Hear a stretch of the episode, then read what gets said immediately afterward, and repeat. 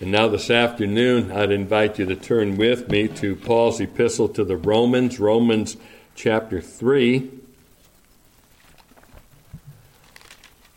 I'm going to do something a little bit different this afternoon in that I really want to be as practical as I possibly can in the area of soul winning telling others about Jesus. How do you do it? What do you tell them? It seems like at times we don't have a plan or we become tongue tied or we're so um, convinced that we would be so ineffective to make any kind of attempt to give any kind of a word for Christ that we more or less just hold our tongues and hope that our conduct doesn't bring reproach to Christ. Um, well, we need to be able to speak out, and it does help to have a plan. So, what I'm going to do today, and this is the simplest plan that uh, is probably in existence, perhaps you've heard of it. Are you familiar with the Romans Road? Let me see, show of hands. Anybody? Romans Road? Some know it, a few may not. We're going to review it today. And let me encourage you to take note of these verses and commit them to memory. Have them at your disposal. Because these verses, as much as you might despise a plan, and there's something, uh, uh, you know, that just kind of galls me when it even comes to plans for, for witnessing, um, be that as it may, these verses really do take us through the essence of the gospel. So they become very valuable that way. And what I'm going to read, though I'm not going to expound it, but I'm going to read a section from Romans 3, beginning in verse 21, and we will read down to the end of the chapter. If you were to ask me, where can you find the best condensed version of the Bible? I would say to you, read Paul's epistle to the Romans. For the best and most systematic treatment of the gospel, you can't do better than Romans. And if you were to press the matter further and say, well, can you break it down even further than just going through Romans? I would say, yes, if you want Romans itself condensed and, and compressed more or less into a succinct number of verses that really cover the scope of the gospel, it would be these verses we're going to read right now. Beginning in, um, well, let's see, verse 20. Let's back up to verse 20. Romans 3 and verse 20, where Paul writes, Therefore, by the deeds of the law there shall no flesh be justified in his sight, for by the law is the knowledge of sin. And when you come now to verse 21 in chapter 3, this is really a turning point, a major point in Paul's argument. For the first two and a half chapters leading up to verse 21, Paul has been laboring to establish the guilt of mankind. The Jews are guilty, the Gentiles are guilty, all are guilty. He's been laboring to establish that point, and now we come to verse 21, and uh, having established that point, now the next point uh, is being established. But now, he says, verse 21, the righteousness of God without the law is manifested, being witnessed by the law and the prophets. Let me stop there just long enough to point out the righteousness of God without the law. That does not mean the righteousness of God in the absence of the law. It means the righteousness of God outside of the law, outside of trying to establish righteousness by the law, the righteousness uh, uh, without the law. And take note, if you would, that this is witnessed by the law and by the prophets. What is Paul making reference to when he says that this righteousness without the law is witnessed by the law and the prophets. Basically, it means that the Old Testament contains the gospel.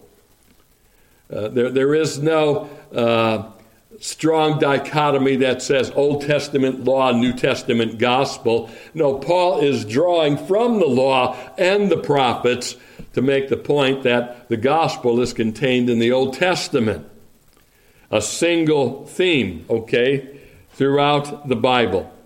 Uh, verse 22 Even the righteousness of God, which is by faith of Jesus Christ, unto all and upon all them that believe, for there is no difference, for all have sinned and come short of the glory of God, being justified freely by his grace through the redemption that is in Christ Jesus whom God has set forth to be a propitiation through faith in his blood, to declare his righteousness for the remission of sins that are past through the forbearance of God, to declare, I say, at this time, his righteousness, that he might be just and the justifier of him which believeth in Jesus.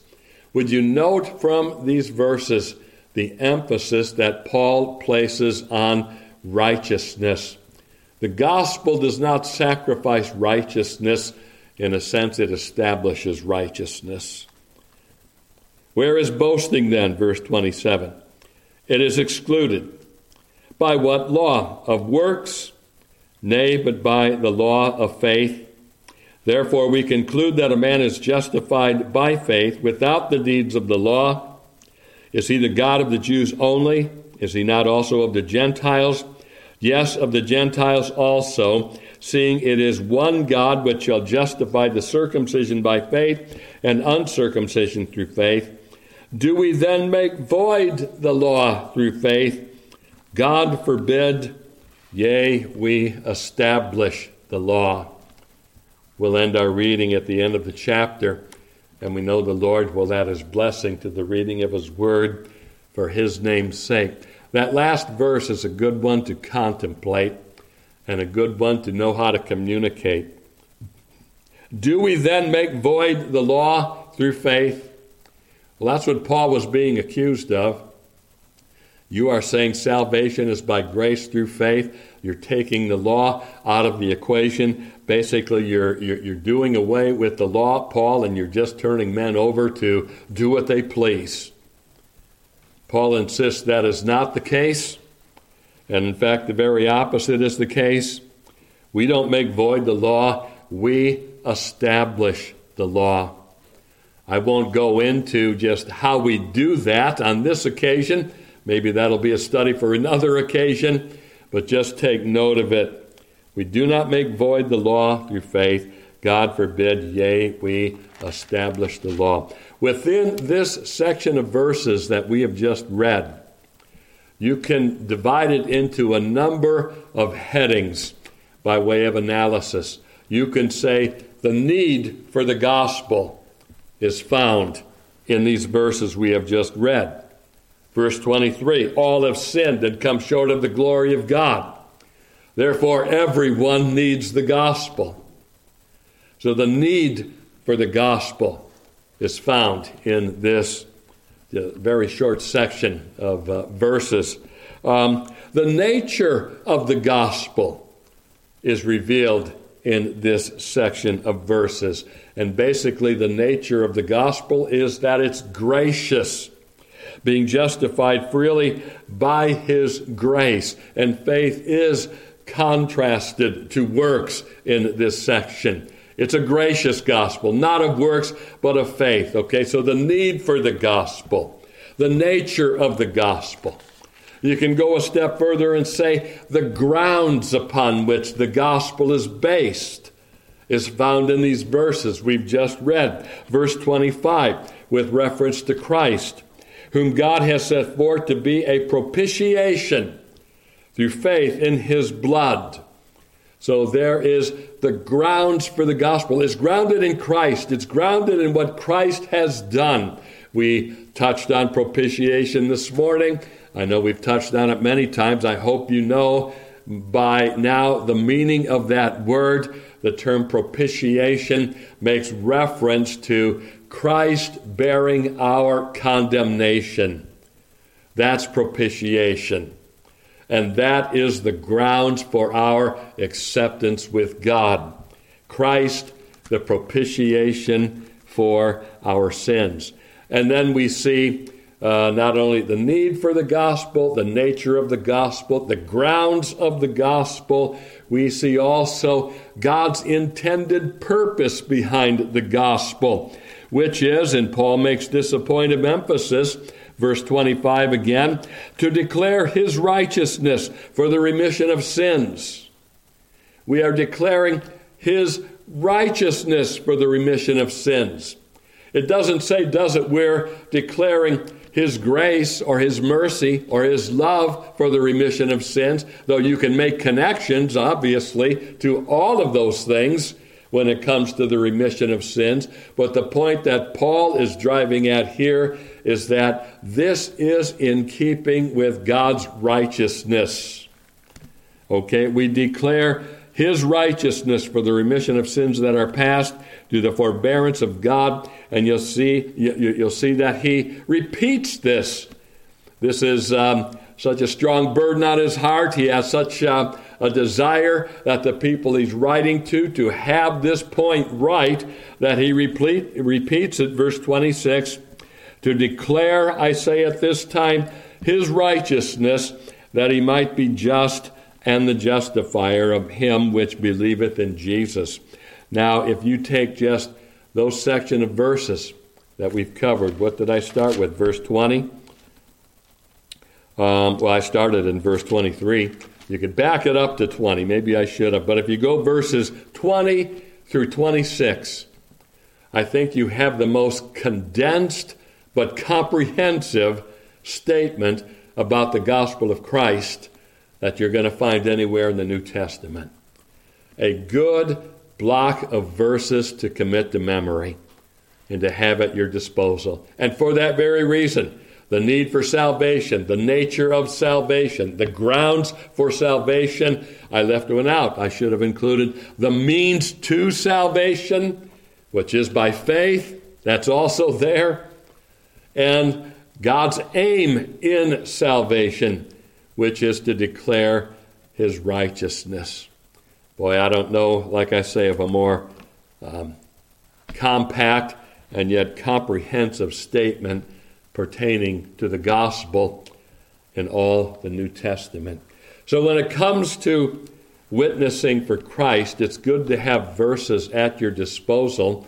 Better still, that you have Paul's argument at your disposal. If you can simply follow the flow of his argument and be able to explain the flow of his argument, then you are in a good position to communicate the gospel.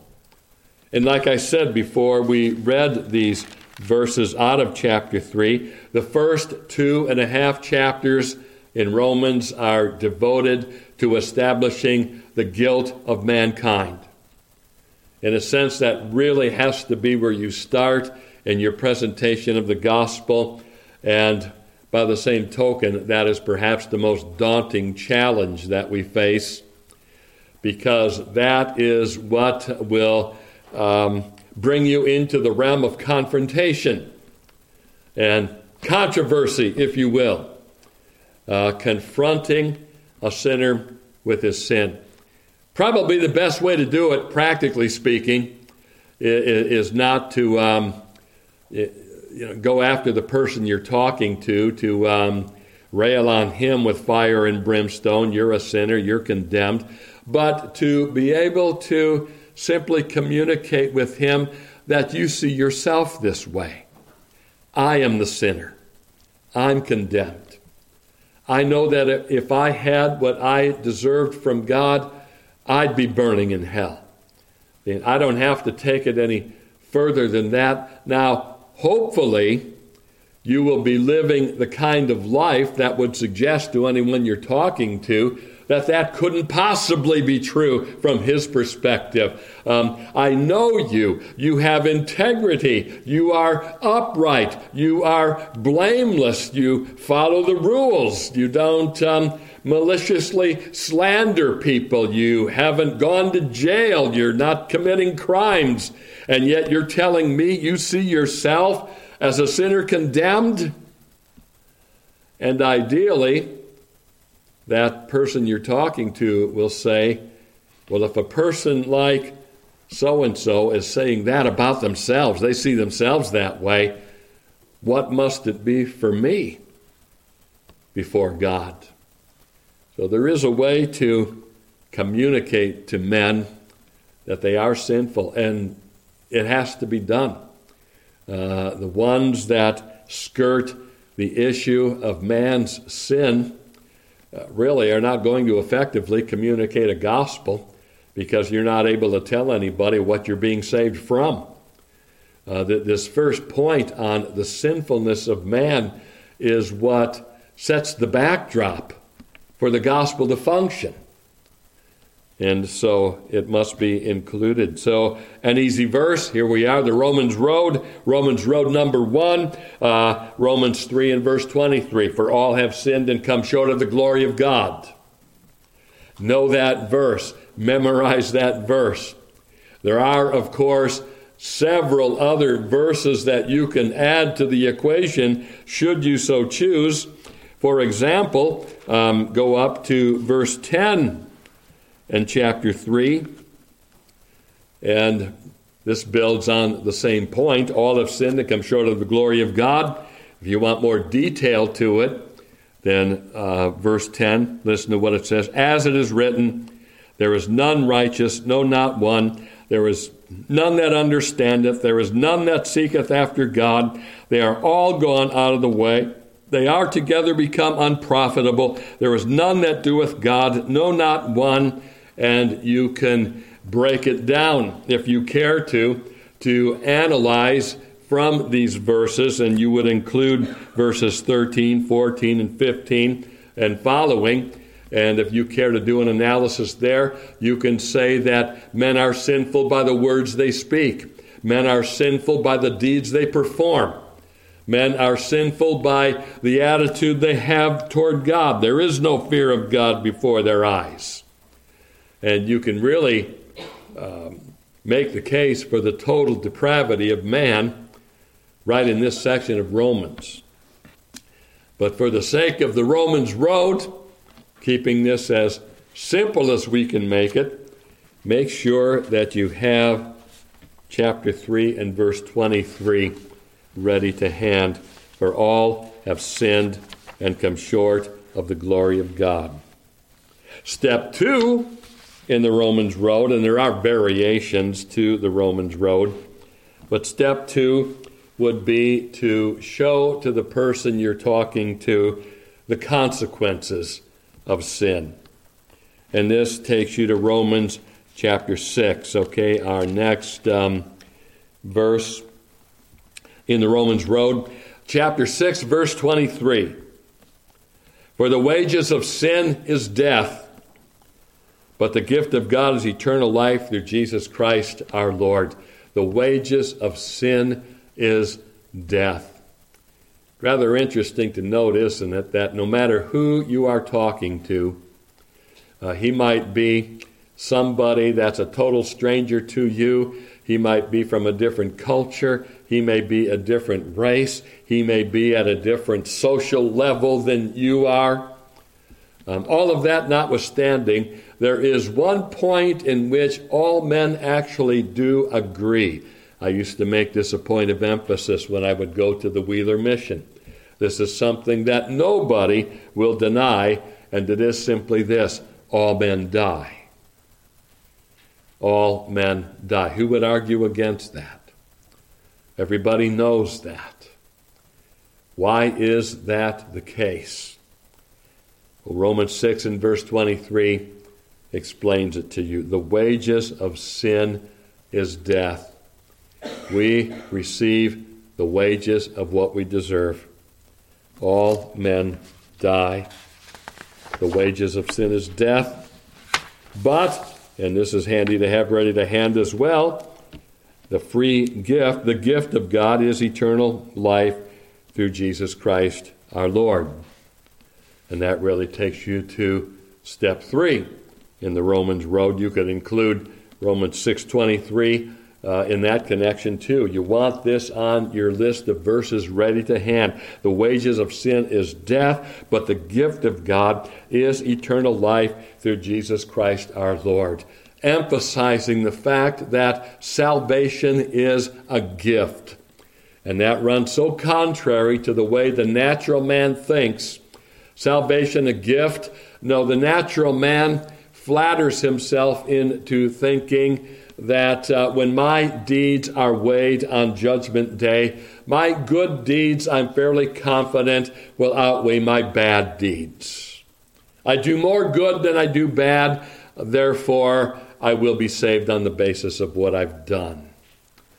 And I suppose if you wanted to go outside of the Romans road, you could add that verse from James, and I don't have it ready to hand this afternoon but the text in James that says, He that breaks a single command has broken the whole law. That's all it takes, doesn't it? I mean, you look at a man, and, and this isn't hard to illustrate. Uh, take a man who perhaps has committed uh, a terrible, violent murder, but he's only done it one time. okay? And outside of this violent murder that he committed when his temper got the best of him. I mean, outside of that, uh, he was a pretty good fellow. Showed up on time for work, did an honest day's work, uh, you know, didn't uh, create any um, problems or strife with the neighbors, got along with everybody, and paid his taxes, didn't steal, etc., etc.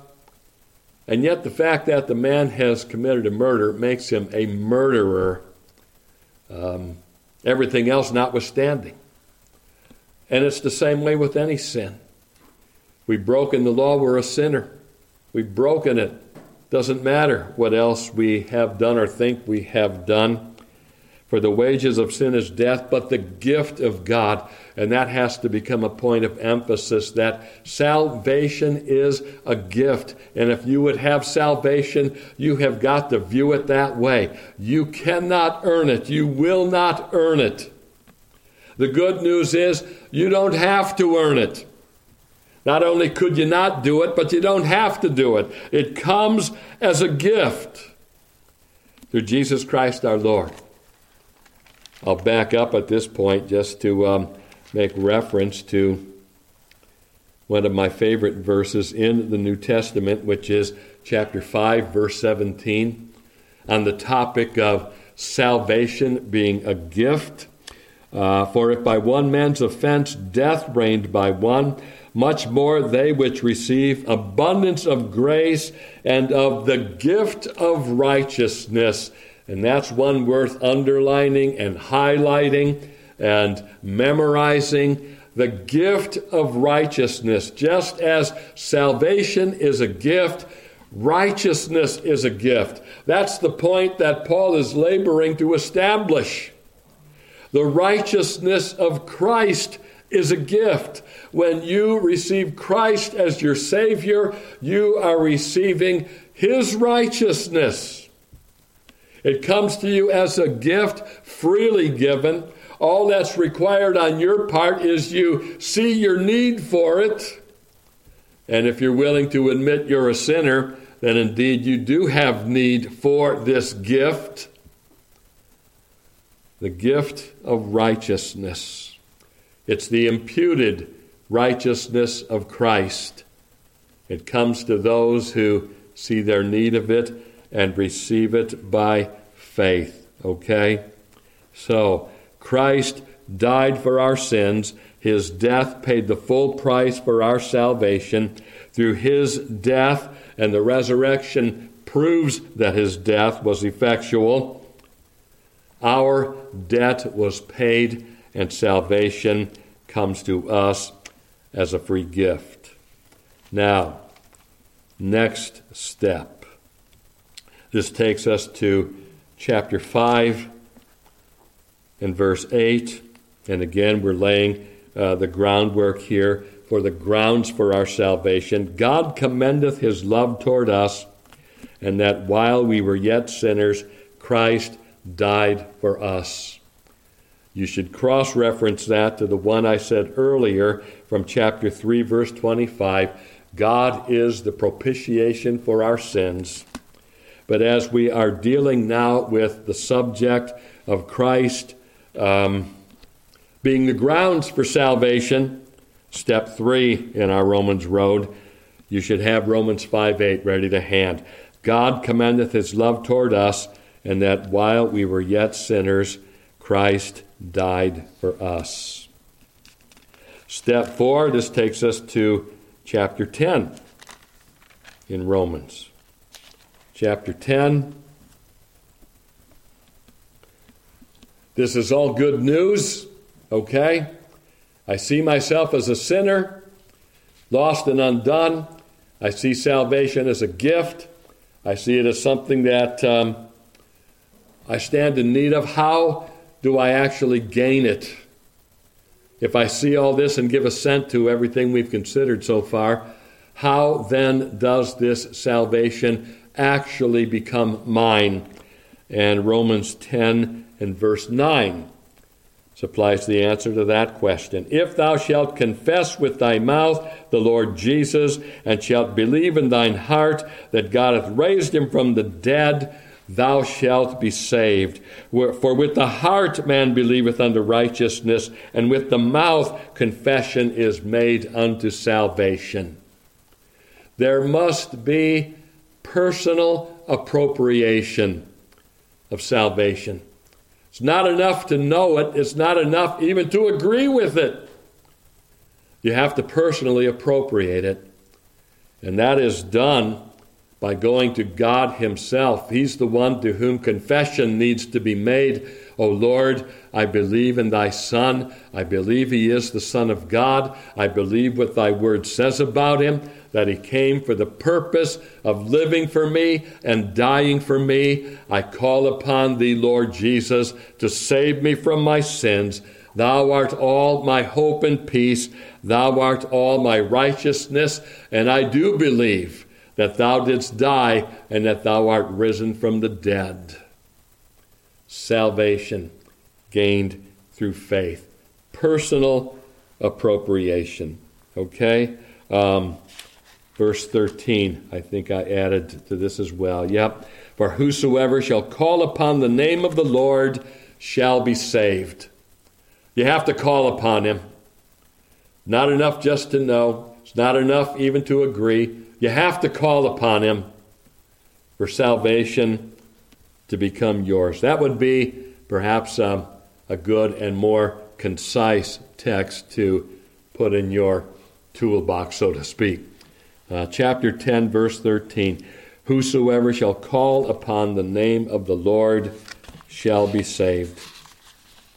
There's a fifth step that is given, which speaks to us of what we gain as a result of calling upon God for salvation. Romans 5 and verse 1. This is one you probably know, but one that you need to have readily at hand. Therefore, being justified by faith, we have peace with God through our Lord Jesus Christ. So the effect is peace. I have peace where in the past I've had strife and turmoil, um, the burden of guilt weighing me down. We've been going in Sunday school. Alan Paulson is leading us through a study of Pilgrim's Progress. So far, uh, Pilgrim's burden is still on his back. He has not gotten rid of that yet. But if you're familiar with the story, you know that eventually that burden will be taken from his back, and his experience will be one of peace. Peace and joy. The burden of sin is gone. The burden of guilt is gone. Being justified by faith, we have peace with God. Knowing that my sin has been dealt with is what enables me to have peace with God. So it's good to be able to communicate to that to those that, in all likelihood, are not at peace with God. Rather amazing, isn't it? I'm, I'm always happy on uh, our prayer meeting nights when Alan Paulson shares with us people that he has shared the gospel with. And he tells about uh, uh, most of these people he brings our attention to don't know anything, know anything but peace. Uh, they're in turmoil, they're in strife, um, broken health, broken marriages, custody battles, etc., etc. Uh, you could add to it. And the world is crying out for a peace that they don't have. Oh, that we might give them that message of peace through the gospel. So that's chapter 5 and verse 1. You might want to add as well another very familiar text, Romans chapter 8 and verse 1 is one you should have in your Romans road arsenal, so to speak. There is therefore now no condemnation to them which are in Christ Jesus, who walk not after the flesh, but after the Spirit. Make sure you have that text in your arsenal as well. So, um, Quick review the Romans Road, okay? Um, let me back up here and just uh, note what we've covered. The sinfulness of man, chapter 3, verse 23 all have sinned and come short of the glory of God. Okay? Um, step number two, the consequence of that. Chapter 6, verse 23 the wages of sin is death, but the gift of God is eternal life through Jesus Christ our Lord especially the first part of the verse following the sinfulness of man, but you'll want to make use of the entire verse. But have that one in your arsenal. Chapter 6, verse 23. Okay, then uh, we add uh, chapter 5 and verse 8. But God commendeth his love toward us, and that while we were yet sinners, Christ died for us. You want that in the arsenal. Make that a part of the Romans road. Okay? Um, number four, chapter 10. Okay? And let's make it verse 13. For whosoever shall call upon the name of the Lord shall be saved. So that's the fourth step, Romans 10 verse 13. Fifth step, chapter 5, verse 1. Therefore, being justified by faith, we have peace with God through our Lord Jesus Christ. So, if you will take those five verses, understand the, the analytical captions that they represent, and then be familiar also with that portion we read from chapter 3, verses 20 to 26, and you can in very simple fashion, arm yourself very effectively for being able to communicate the gospel. May God stir our hearts then and help us to bountifully sow the spirit of His word, or the, the seed of His word. Let's close then in prayer. Let's all pray. Lord, we thank Thee that Thou hast made the gospel so plain and so clear that even a child can understand it. We know, Lord, that there are a number of things in Thy Word that are difficult to be understood, but Thou hast made the way of salvation a very simple thing to understand. We pray, Lord, that we will indeed equip ourselves with these verses, and may we find occasions to bountifully sow the good seed of Thy Word. And may we have the privilege, Lord, of bringing in the harvest. For Christ Himself has said that the fields are white unto harvest. So hear our prayers and take our thanks for so great salvation. We pray in Christ's name. Amen.